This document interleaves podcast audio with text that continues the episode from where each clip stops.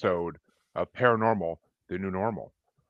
Once again, I am your host, Jeremy, here trying to make the world seem a little more normal. Though these days, that's impossible, it seems.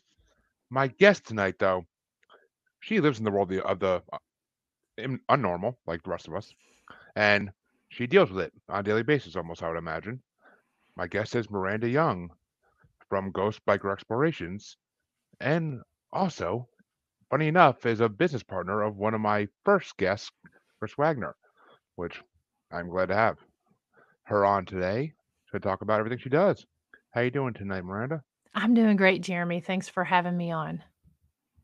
Oh, my pleasure. When you messaged me about what you do and that you wanted to come on the show, I was like, oh, I would not pass up on that any day of the week. So yes, mm. gladly, gladly. So first things first, same question I asked everybody at the beginning of the show what got you into the paranormal supernatural to begin with? Sure. So for me, you know, I know a lot of investigators and stuff grew up in haunted houses and experienced things from young ages. But for me, I really kind of got into it from the storytelling aspect, the folklore, the local legends. Um, I spent a lot of time with my grandmother, who she was, you know, she was 95 when she passed away. And she, you know, she grew up in the Appalachian Mountains. And I spent a lot of time sitting on her porch listening her to listening to her tell stories about uh, her time growing up there, as well as uh, some of the local mountain haints and some of the different things that she experienced.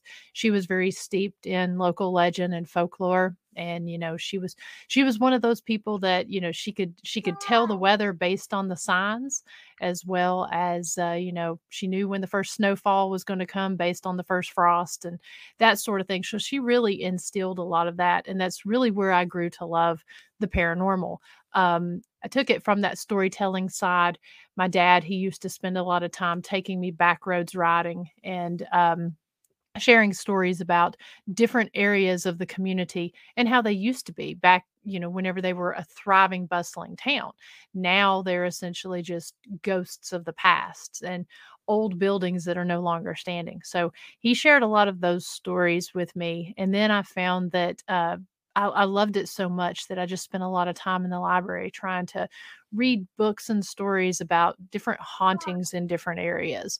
And of course, being a being a biker uh, and loving to travel, I, I really like looking at those stories from different areas and then going and seeing if I can figure out whether these local legends and stories have any uh, truth to them based on the paranormal research that we do.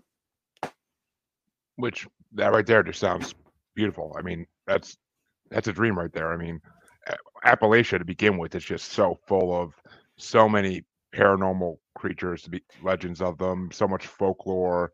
It's just an amazing place that I actually can't wait to visit one day. I've driven past it kind of. I never actually got to explore it.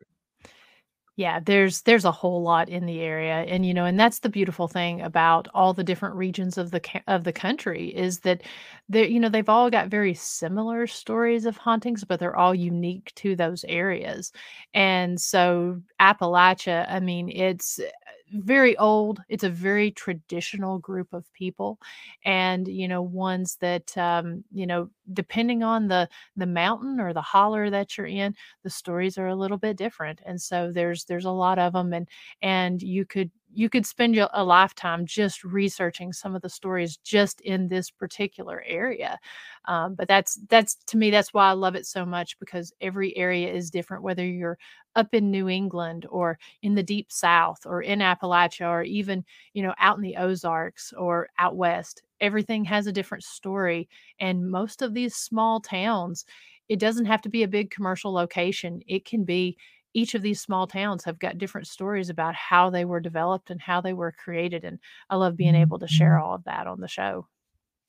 Yeah, I love. I mean, the history of small town America is always interesting. It always is, and and I mean, well, and yes, you yes you named the Northeast. That's where I'm. Mm-hmm. That's where I'm located. So yeah, we got plenty of different folklore up here too. Oh yes, especially in the Bridge, Bridgewater Triangle area. But which is where my wife is from and where the house that I met her in is uh, located. So I've had some creepy experiences over there. But oh, I'm sure. Yeah. But so my second question, I usually do, we're going to get into that anyway. So I'm just going to skip it for now because I know we're going to hit it in a minute anyway. So Ghost Biker Explorations. Just so, do you guys are you paranormal investigators that people like hire or contact to come investigate, or is it just No, it's just me. Um, eh, I'm the ghost biker. And so, um, you know, I started out investigating with a team about 15 years ago and uh, really cut my teeth with this group of guys uh, on the team that I used to be a member of. We did a lot of residentials, we did a lot of commercial locations. Um, but I found that with my job and just, you know, just myself, I found that I was out always riding my motorcycle, going to different uh, locations really doing on my own a lot more urbexing. And so um, I would just take off on my motorcycle, go to these different locations that had some interesting stories, photograph them, put them on my social media, and people really started asking a lot of questions about those locations. And so I would I would put out there the stories behind them and and uh, you know why I was there and so I really got to thinking, why don't I document this through video? And so my background is in marketing and design as well as uh, photography. And so I really sat down and created the brand, uh, Ghost Biker Explorations. And it was really almost kind of a joke, you know, because a lot of the time I was riding my motorcycle to different investigations that I was doing with the team. And I was talking to a good friend, and, um, you know, I s- said something about riding my motorcycle to one of the investigations we were going to. And I said, "Well, you know, just call me Ghost Biker." And and uh, she was like, "Well, you know, I would watch that." So I really kind of started thinking about it and thought I go out a whole lot on my own. These locations have really gotten a lot of attention, and you know, why not combine those two passions? And so, um, so of course, my marketing wheels were spinning, and I designed my logo, designed the way that I wanted the episodes to be, and essentially ended up putting them out as a season rather than just releasing an episode as I do it. So I release uh, a season um, or an episode every Tuesday night during the month of October. We're now on our fifth season. And um, usually it's either just myself filming vlog style or I have a, a camera person with me that uh, will follow me when I film really just depends on the location. Uh, every now and then I do collaborations. Um, you know, I met my business partner through the paranormal when we went and uh, investigated Henry River Mill Village in North Carolina. So I highlighted that on an episode. And then uh, my friend Tiffany White, who's been a, uh seasoned investigator for for many many years uh, she does a lot of the darker locations that i go to and so um, so essentially it's just myself and uh, through Ghost Biker Explorations, I've been able to partner with Harley Davidson and I do haunted motorcycle rides. Um, we also do them there from the jail. And then uh, I also have my season as well as a weekly live stream that I do called Shop Talk Live from the Ghost Biker Garage, where I have different different folks on on the show and kind of break everything down uh, with the locations I visit or with what these investigators, podcasters, and such are, are doing out in the field. sounds really interesting. I'm gonna have to check it out. I mean, I it sounds I like small town history, so like I said, so that's definitely something right my alley, especially if there's a paranormal twist to it. Because small towns, Absolutely. small towns Yeah. with little paranormal twist. you gotta love. Hello, Yeah, I was gonna say, um, you know, for me, for the most part, I always tell people because, you know, the commercial locations are great. Mm-hmm. And, you know, being a co-owner of one, obviously I want people to uh to come and, and check that out. But I always tell a lot of folks, especially being a biker, it's not necessarily about the destination, but more about, you know, about the the trip there or the ride. And I always tell people if you take a map, close your eyes and touch anywhere on that map, I guarantee that anywhere you touch, you're going to touch somewhere that's got some interesting story behind it. It may be a very small town. Um, you know, like in the first episode, we highlighted the Bleeding Mausoleum in Cleveland, Tennessee, and uh, this location. It's it's very small. It's very well known in the area, but once you get outside of Cleveland, it's not very well known. And so, um, you know, I always, uh, you know, highlight on the episode, I highlight the travel, I highlight the story as to why I'm there, and then, um, and then the paranormal investigation. And I keep them between 20 to 40 minutes just to keep everyone's attention and uh, you know that's that's what i love doing about that because a lot of people you know highlighting these areas that a lot of people haven't heard of or you know that we try to encourage people to go and visit Yeah, which that I mean, Cleveland, Tennessee. I never even heard of that town. When you when you first started saying Cleveland, I was like, I'm like, all right, she's gonna say Ohio next. I'm like, wait a minute, what's this now? Tennessee? But yeah cleveland tennessee which I never even heard of that. But I mean, it. Oh, anywhere in Tennessee is always beautiful. But I've been through Tennessee. But so, let me ask you this: okay What is the creepiest town you ever done a story in? Like, what was like? Have you ever done like a Hmm. Silent Hill type town or anything like that? Like a ghost, an actual ghost town, possibly? Uh, I've done several ghost towns. Um, probably, probably one of the most interesting was that of Henry River Mill Village that I mentioned there at the very beginning, where I met Dr. Sumner.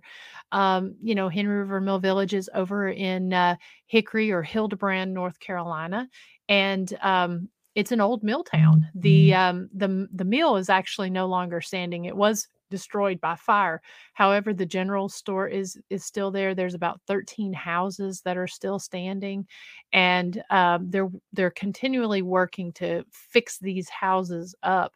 But it's a it's a big property right there, and and essentially, whenever the mill was in operation, it was its own town, and it was um, you know they had their own currency. They had um, it was very self-contained. You know, had uh, really anything that that you could want within that little town and that's a very common thing when it comes to uh, mill towns as well as mining communities here in uh, the Kentucky, Tennessee, Virginia area. Um, you know, I love doing those top locations because each of those little spots inside of the town has their own story and their own hauntings. So that was, um, it definitely wasn't the creepiest, but it was really interesting. And I, I believe I highlighted that one in, in uh, season three, episode four. Um, but to answer your question, as far as creepiest areas, I gotta say, probably the strangest locations I've ever covered have probably been in Indiana. And one would have to be Revenant Acres, which uh, uh, was there in Charlottesville, Indiana, and then um, the Willows Weep House, which is in Cayuga, Indiana. I'm not quite sure why, but it just seems like every location that I've done there in Indiana has kind of been a, little odd and um, a little bit a little bit creepier than some of the others. Yeah, I mean, well, Indiana's out there in the mid in the Midwest, like the middle of nowhere. So it's kind of, Yeah. I mean, things can exist can exist out there without being seen or being talked about a lot because people out there t- tend to keep to themselves. So Absolutely. And when you start looking at why would these locations be haunted, it, it's always been fascinated to me because, you know, Indiana itself, when I started doing research, uh, the first place I investigated out there was Revenant Acres. And I was fascinated by this story because it had such an extreme haunting and a darker haunting, but I didn't really know why. There was really no explanation as to why this house had this haunting that it did and uh, they had had several documented possessions out there and it was said to not like women and so thought well, what a great place to uh, go on a girls trip. So me and my friend tiffany we loaded up and we went up to um, uh, revenant acres had some very bizarre happenings there and you know come to find out just looking at some of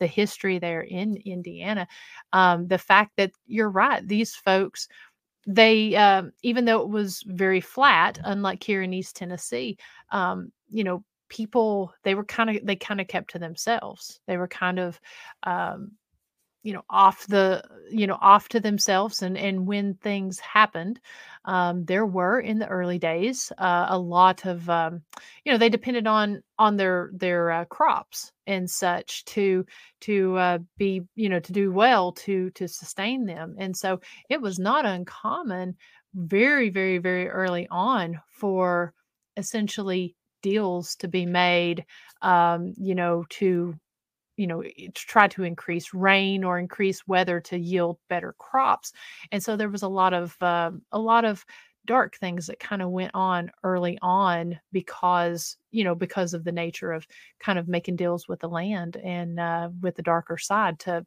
you know try to get rain and, and yield a better crop. Yeah, that makes that makes sense. And I mean, people didn't know better than the if you don't know who you're trying to if you don't know who you're bargaining with, then you're gonna end up bargaining with the wrong person. That's basically the bottom line. And we actually have a com- we actually have a comment. Nando says that you need to come to the UK and do a few locations with them. Yes, yes. I love Nando and Portal to the Paranormal. Those folks are just some some class act, great, great individuals, wonderful team, and uh, I hope to make it to the UK here. Um, may hopefully maybe 2023 or 2024. And when I go, I definitely want to uh, do some investigating with uh, PTTP out there. Yeah, I've I've had some people from the UK in this show, and it's just the story. The, uh, I mean, it's it's old history. That's the thing. Oh It's yeah, old, it's the old history. It's America's kind of. I mean, yes, there's old history in America too. If you go talk to Native Americans, there's very old history, but dealing with the hairy tribes. But yeah, so I mean, but but America is mostly from what we people, what most people talk about America is more modern history almost. It's like 400, 300 years, may, maybe 500 if you're lucky. But yeah. so I love that everywhere else in the world has like this old thousands of years old history, and it's just so yeah. So I've heard, I've heard some great experiences out of the UK from paranormal investigators. So, and I've seen a few on YouTube as well. They're interesting. Yeah, amazing places to hit over there.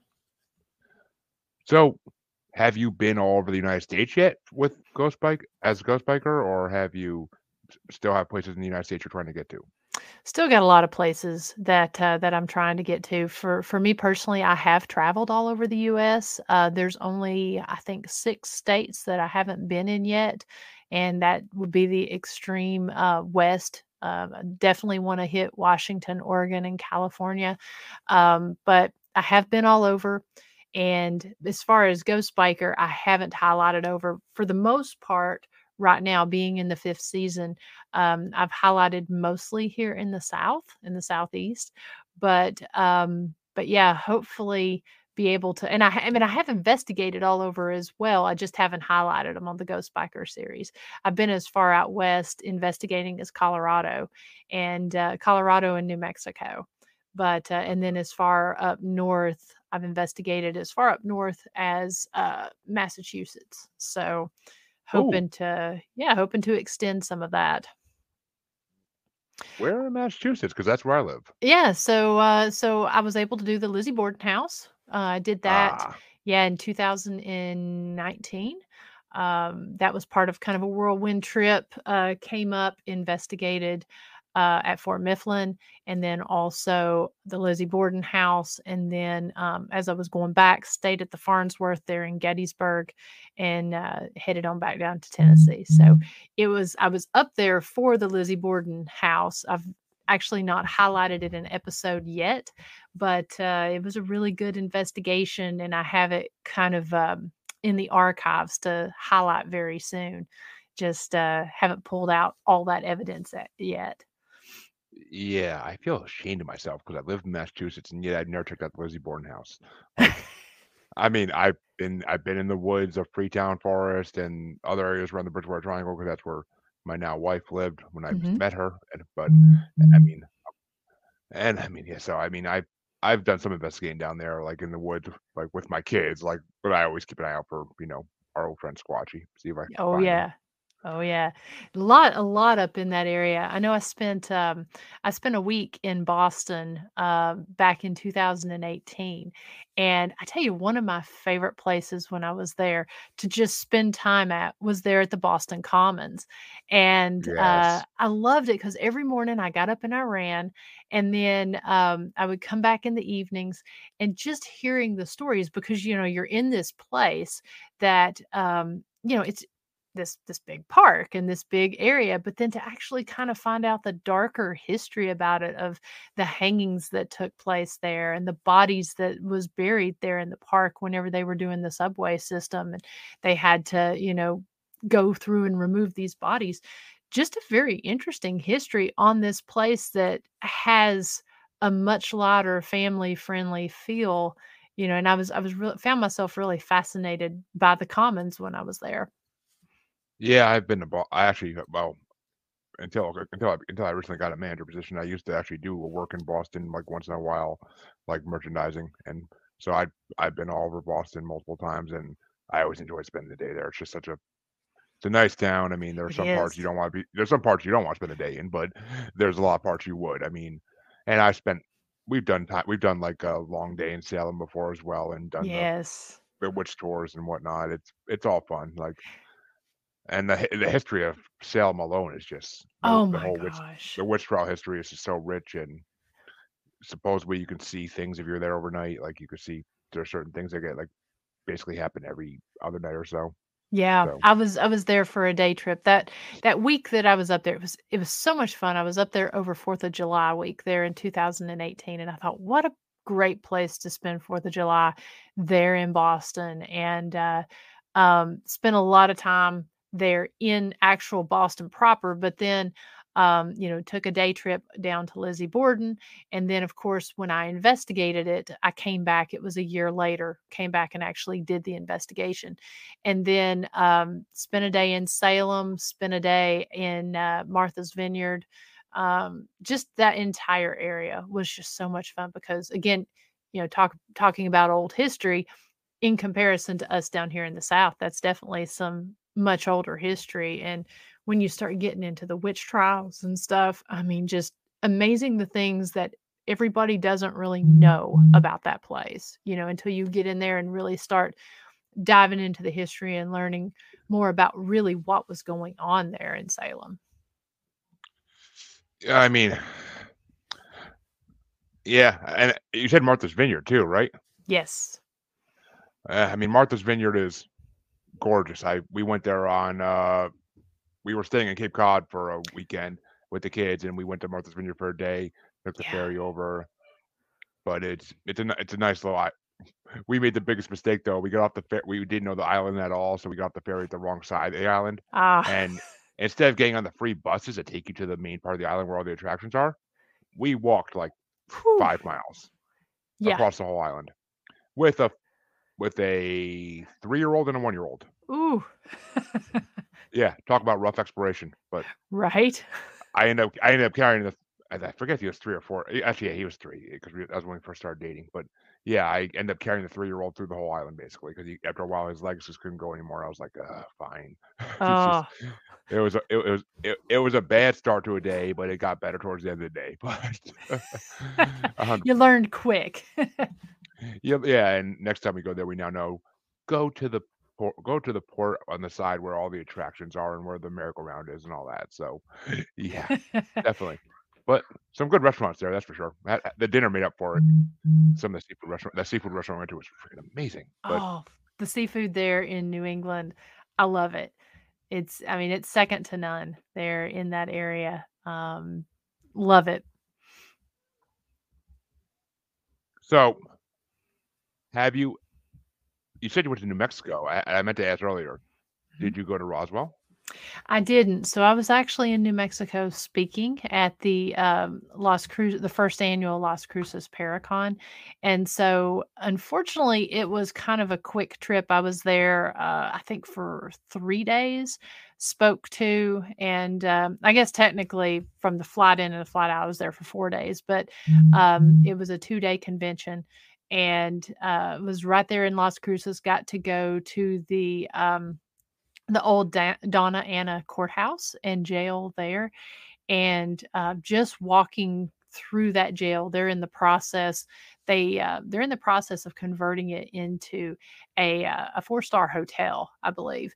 But they are um, uh, they're going through fixing it up and uh, keeping some of the stuff as it is, but really changing a lot of it from this old jail and courthouse and it's it's pretty amazing because they're allowing paranormal invest, investigations right now during the process so we were able to go in there but it was just a taste of of what's in the area and i wish i'd been able to go to roswell while i was out there because that's been one of those places i've always wanted to to go and check out. Mm-hmm.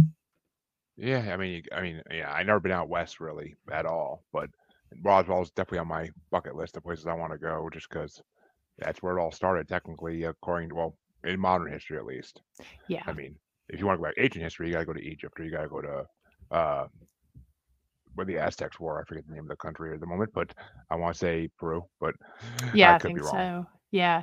No, I mean, you're you're exactly right. We had a lot of people that because there's a lot of military bases right around in there. And so we got a lot of military folks that came to the convention and just stopped by the booth, was talking and, you know, listened to the presentations and talked to us. And several people who had been to Roswell and they were sharing their stories of different things they had experienced. And then I was really amazed by the different things that some of the folks who were on some of the bases had experienced. And a couple of them actually talked about some of the different bases that they had uh, been at when they'd been stationed around the world. And just fascinating conversations from these these military folks that that were in the area and some different experiences that that um, I had never heard of before until until you know I was there in uh, New Mexico.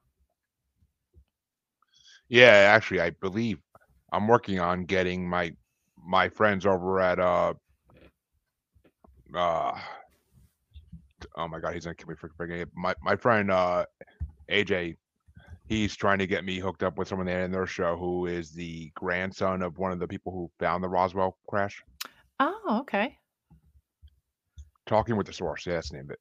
That's the name of the podcast he does. So, sorry, AJ, I screwed that up. But but I mean, yeah. So I um if I can get him as a guest, I'll be very excited because that's a conversation I definitely want to have.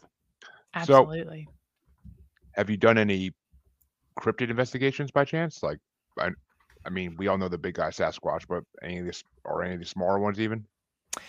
Not not very much. Uh, I did do a little bit while I was at Octagon Hall in Franklin, Kentucky. Um, that's one of those locations that has it's kind of got the trifecta. They've got uh, UFO activity, they've also got cryptid activity, and then they've got a lot of paranormal activity.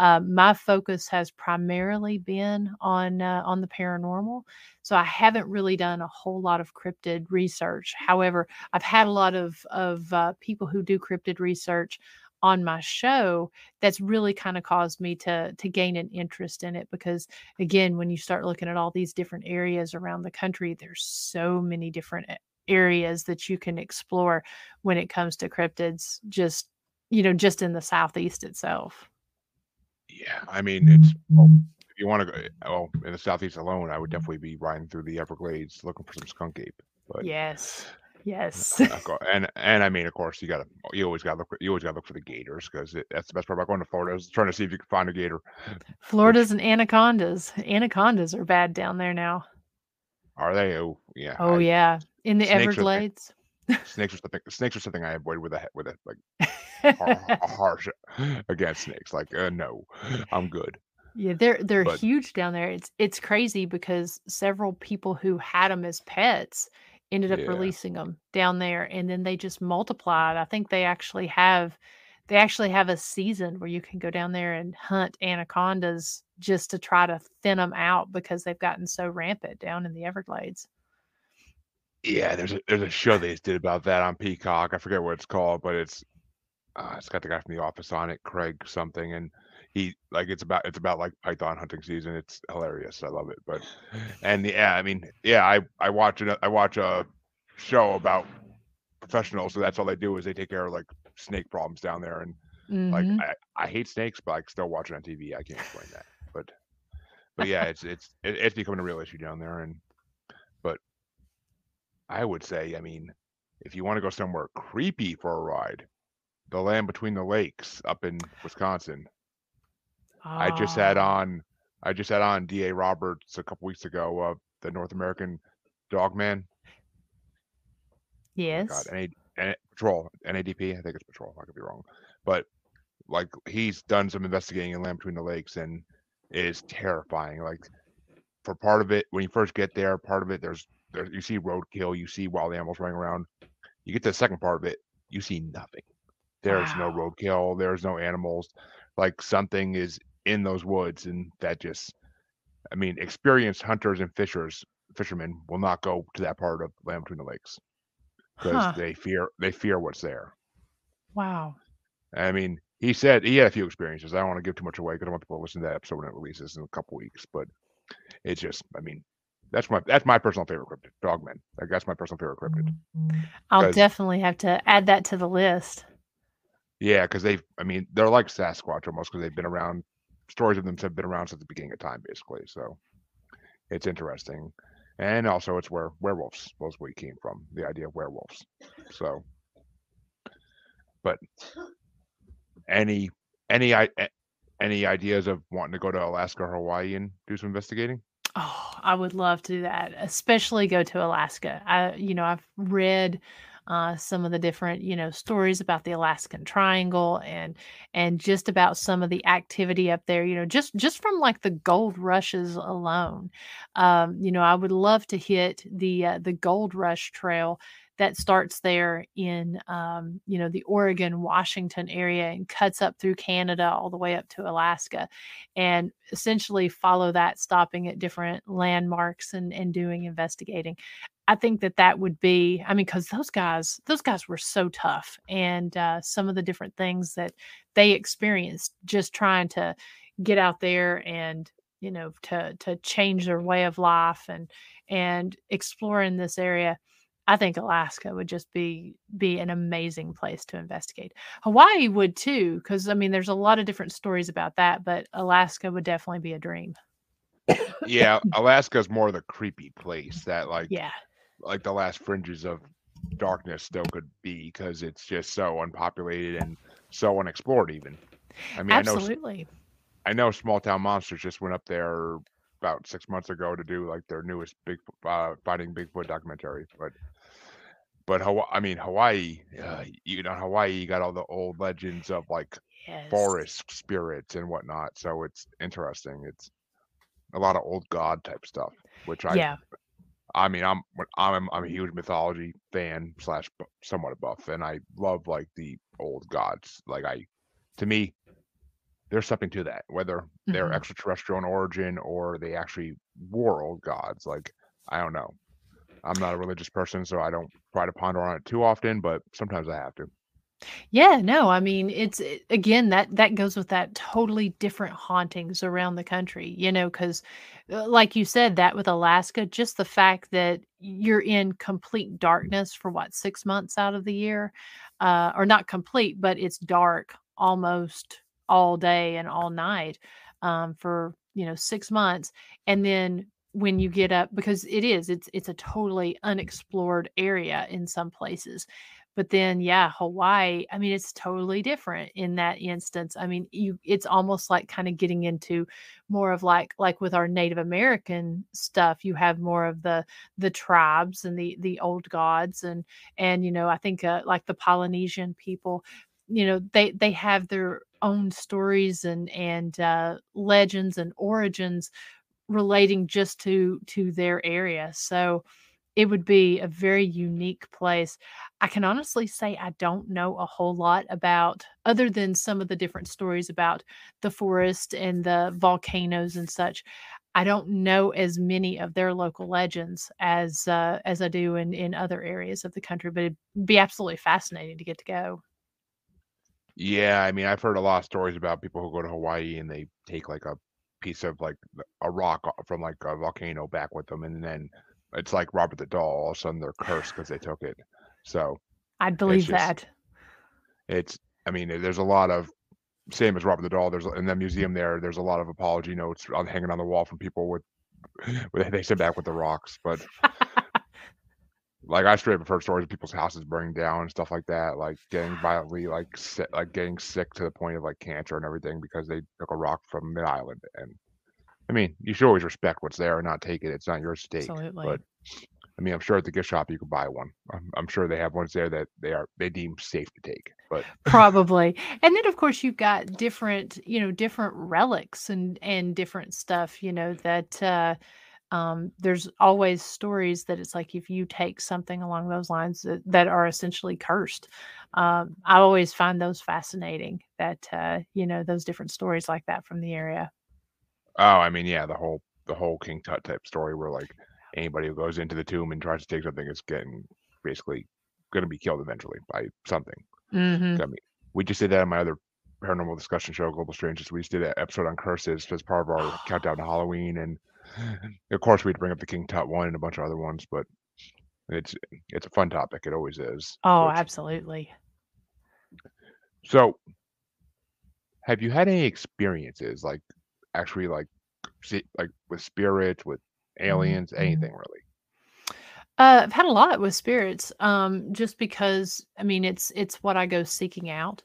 Um, I can't really say I've had anything much when it comes to uh, aliens, UFOs, that sort of thing, but a lot with spirits. And I mean, a lot of that started from from when I was a kid. Um, my elementary school was haunted, and again, my you know one of the things that got me into it, my librarian, she was amazing at sharing stories and the story about the uh, murder that took place there at the high school between a uh, local deputy who was there. Uh, they were showing a movie there at the college, or excuse me, at the at the elementary school there in uh, 1927, and um, the local deputy he had gone in to serve a warrant. They were showing a comedy. He was actually drunk. He was there uh, serving a warrant on some moonshiners, and um, he was drunk himself. Ended up shooting the uh, local doctor that was there, as well as his fellow deputy that was there on on duty.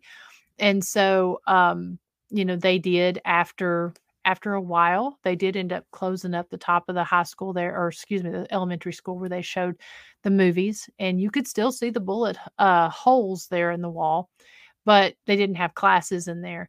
And so that was one of those stories you could hear phantom laughing, you could hear what sounded like a phantom movie playing, as well as different shadow figures on that floor of the elementary school.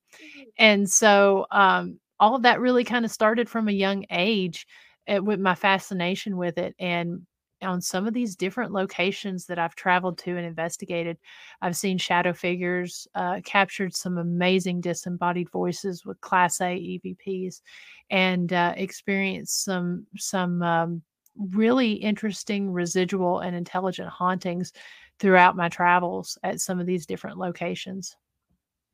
Well, let me ask you this then, because you mentioned shadow people. Mhm. What do you do? You have any theories on what you think they are?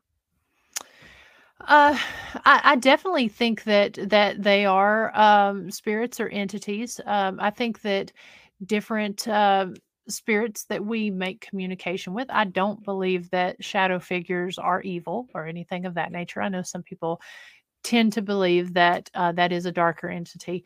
Uh, from my experience, I don't believe that to be the case. I think that spirits can manifest their themselves in many different ways. Some just take more energy than others.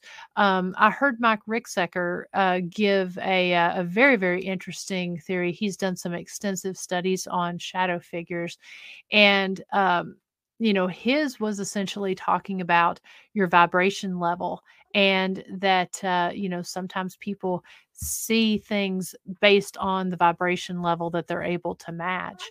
And so um i really kind of that that theory made sense to me but um also one that that really kind of made sense was that you know when you're looking at something sometimes you know our eyes are not able to really comprehend completely what we're seeing as far as like seeing in different spectrums. And so um, i heard a theory one time that um, it was someone who had a loved one pass away. She had seen this vision and in her vision there were these four shadow figures standing around her uh, her mother's bed while she was getting ready to to pass away. And um they weren't you know when you hear that you tend to think oh there's these dark figures standing around. But actually um they were they were light figures. It's just the eye couldn't see all of the colors and see everything that was there and it was seeing it as dark. So um i tend to think it's just a way of of manifesting as well as our inability to be able to see exactly what we're what we're experiencing uh, or, or what we're truly experiencing. See, I've had this theory for a long time that shadow people are basically like middle-aged spirits, kind of like because I have a theory that when people die, they become when if they if they become spirits, depending on what you believe in or what happens to them, Mhm. then when then they start off, they're just like a fog, like almost like a mist, because they don't know how to shape themselves into anything corporal yet. But I believe that the next form they could take is a shadow person because they're learning how to make themselves look human, but they can't do like a full body apparition yet because they're not they don't know enough how to do that yet. I can so, I can understand that. Yeah. That's always been my theory, kind of. Mm-hmm. And I mean, I've also had I had Lon Strickler, who's a paranormal investigator from Pennsylvania, on here, and he says he he disagreed with me though because he says he worked with families who had shadow people in their house, mm-hmm. and that the and that the shadow people will suck all the like they make they, will make, they'll make a family fall apart. Like they suck all the energy out of the house like anything positive they take out of the house. Like they families parents will get divorced like kids will start acting up like it, will take down a whole house if they're infested with shadow people I've I've heard different people say negative things. Um, I, I tend to disagree with that. That um, you know, I don't believe that all shadow figures are are dark or evil. I think that that's kind of a common misconception that people will have that something that's dark is dark, evil.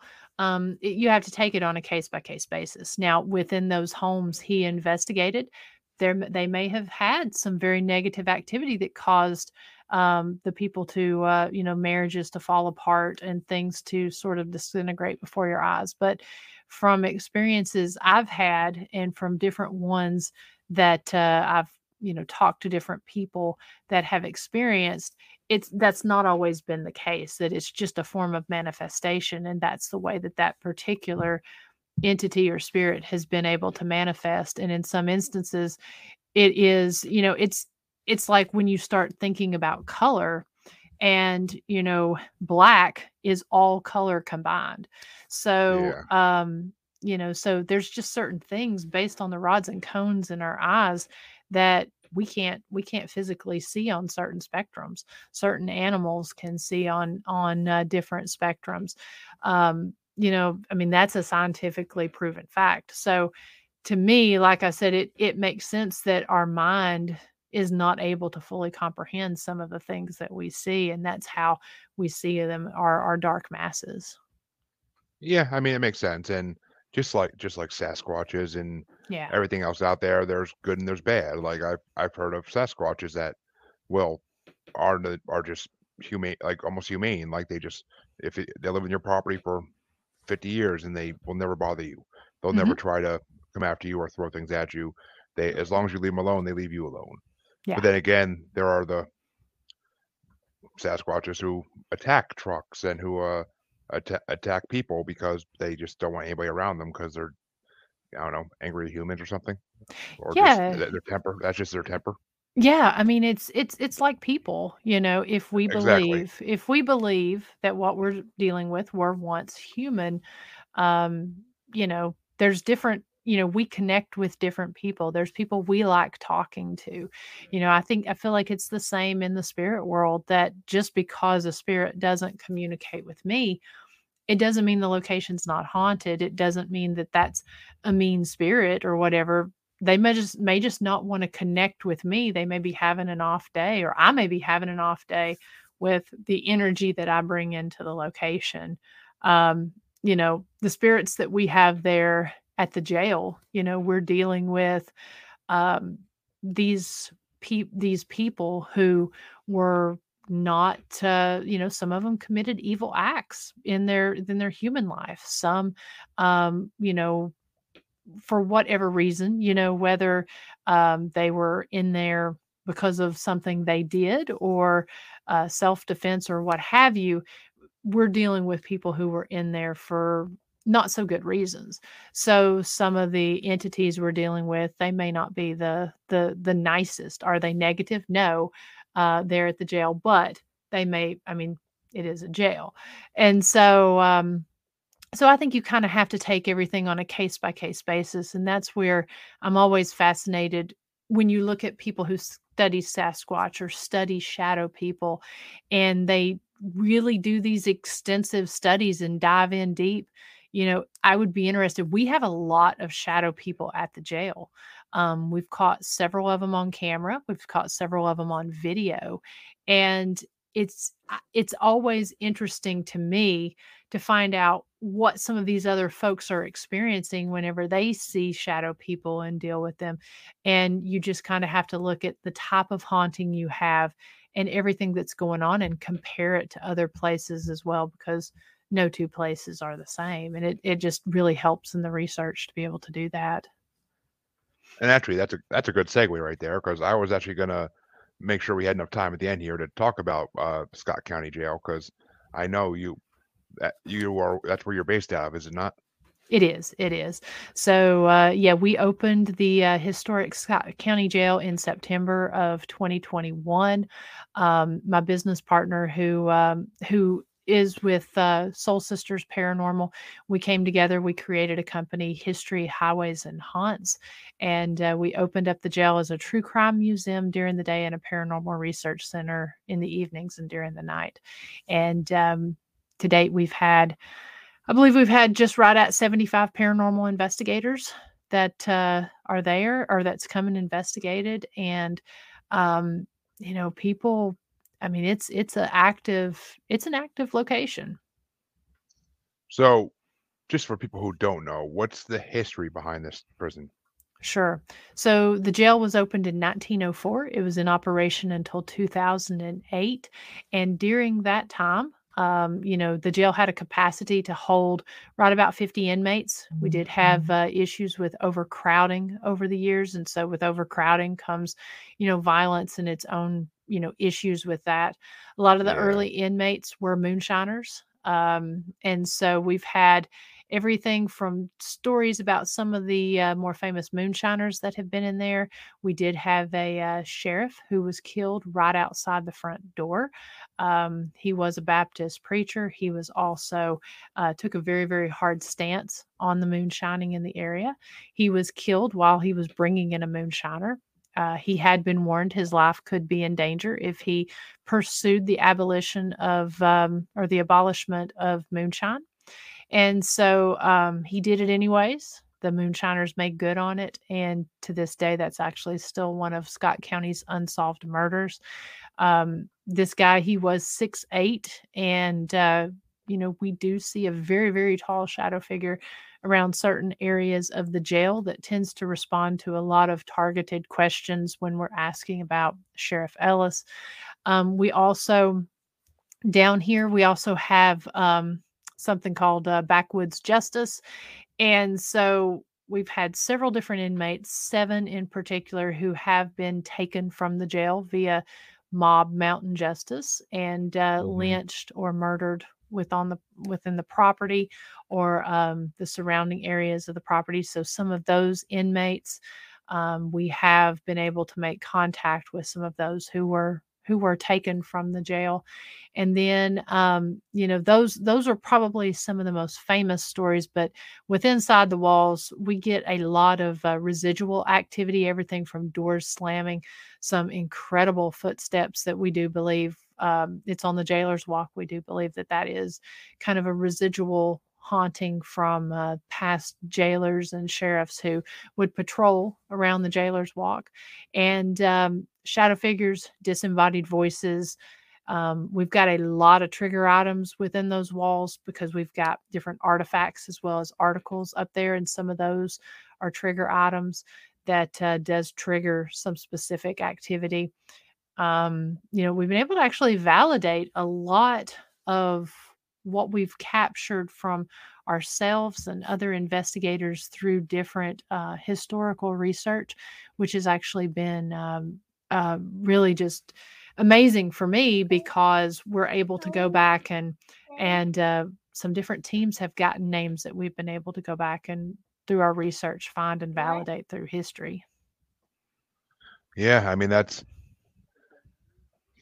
uh I mean that's yeah, because I mean jails I mean are all the nation are known for being like haunted if they're closed if they've been closed even if they're not closed down they're still open they're still yeah you'll hear from you'll hear from the prisoners in there now I'm guessing the mob justice down there is more like the despicable criminals, the ones who do horrible things that they just want to get rid of. Uh, not necessarily. I mean, for the most part, that does tend that that was the case. Um, in this particular instance, um, one of the cases in particular, Jerome Boyett and Harvey Winchester, um, they were in there for unrelated crimes. Jerome Boyett was uh, 21 years old. Harvey Winchester was around 17. Uh, Harvey had been in jail for uh, a few months longer than Jerome, but Jerome Boyett had actually killed um, one of the neighboring sheriffs. Him and his brother were in a uh, train car and there had been a call that there was a, a, a disturbance, disturbing the peace. And so we believe it was actually because of um, moonshine, a, a, moonshine feud. But because yeah. um, this had taken place in 1933. And so the sheriff, uh, Sheriff Winningham, George and Floyd Winningham to be exact, they were dispersed to the scene. And uh, whenever they approached Jerome and his brother, there became a shootout depending on which family you're a member of you know depends on who shot first.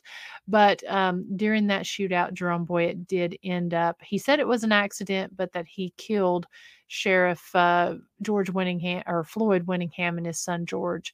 And so he took off on the run and while he was gone a uh, posse uh, the sheriff's family developed created a posse. They went to jerome boyett's dad's house and asked him to give up jerome he wouldn't give him up. And so they ended up hanging him. And so Jerome found out, and they really did a lot to try to get Jerome to not find out that his dad had been killed because they knew he would turn himself in. And if he turned himself in, he wouldn't get a trial, he wouldn't get his, uh, you know, due diligence. But um, he did turn himself in. He was in the jail uh, for eight days, and he did share a cell with Harvey Winchester. Um, like I said, Harvey was a young guy. He just happened to get drunk, got a little unruly, essentially was out kind of shooting at the moon one night, and um, uh, sheriff and uh, a, a, guy that he had just deputized came to uh, to arrest Harvey.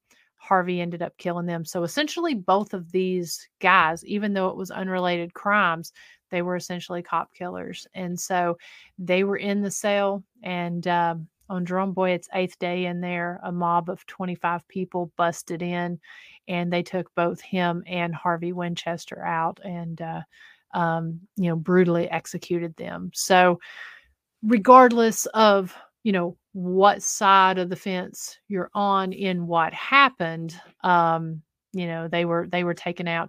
One of the other guys he was taken out um he had killed uh he had killed an individual and then the guy's wife testified against him. Uh he was acquitted and he ended up killing her so he killed two people. And he had been brought into the jail and after you know, after a certain period of time, a group of 50 people busted in, took him out and hung him. So in some cases, they were some there were some pretty heinous crimes. Um, in others, you know, it really just depended who you talked to, but it was a pretty common thing in some of these uh, small rural county jails to have this uh, backwoods or mountain vigilante justice. They just didn't feel like the court system was moving fast enough. So they took it upon themselves and uh, would get a group together and overtake the jailer and the jailer's family and come in, take them out, and and uh, string them up.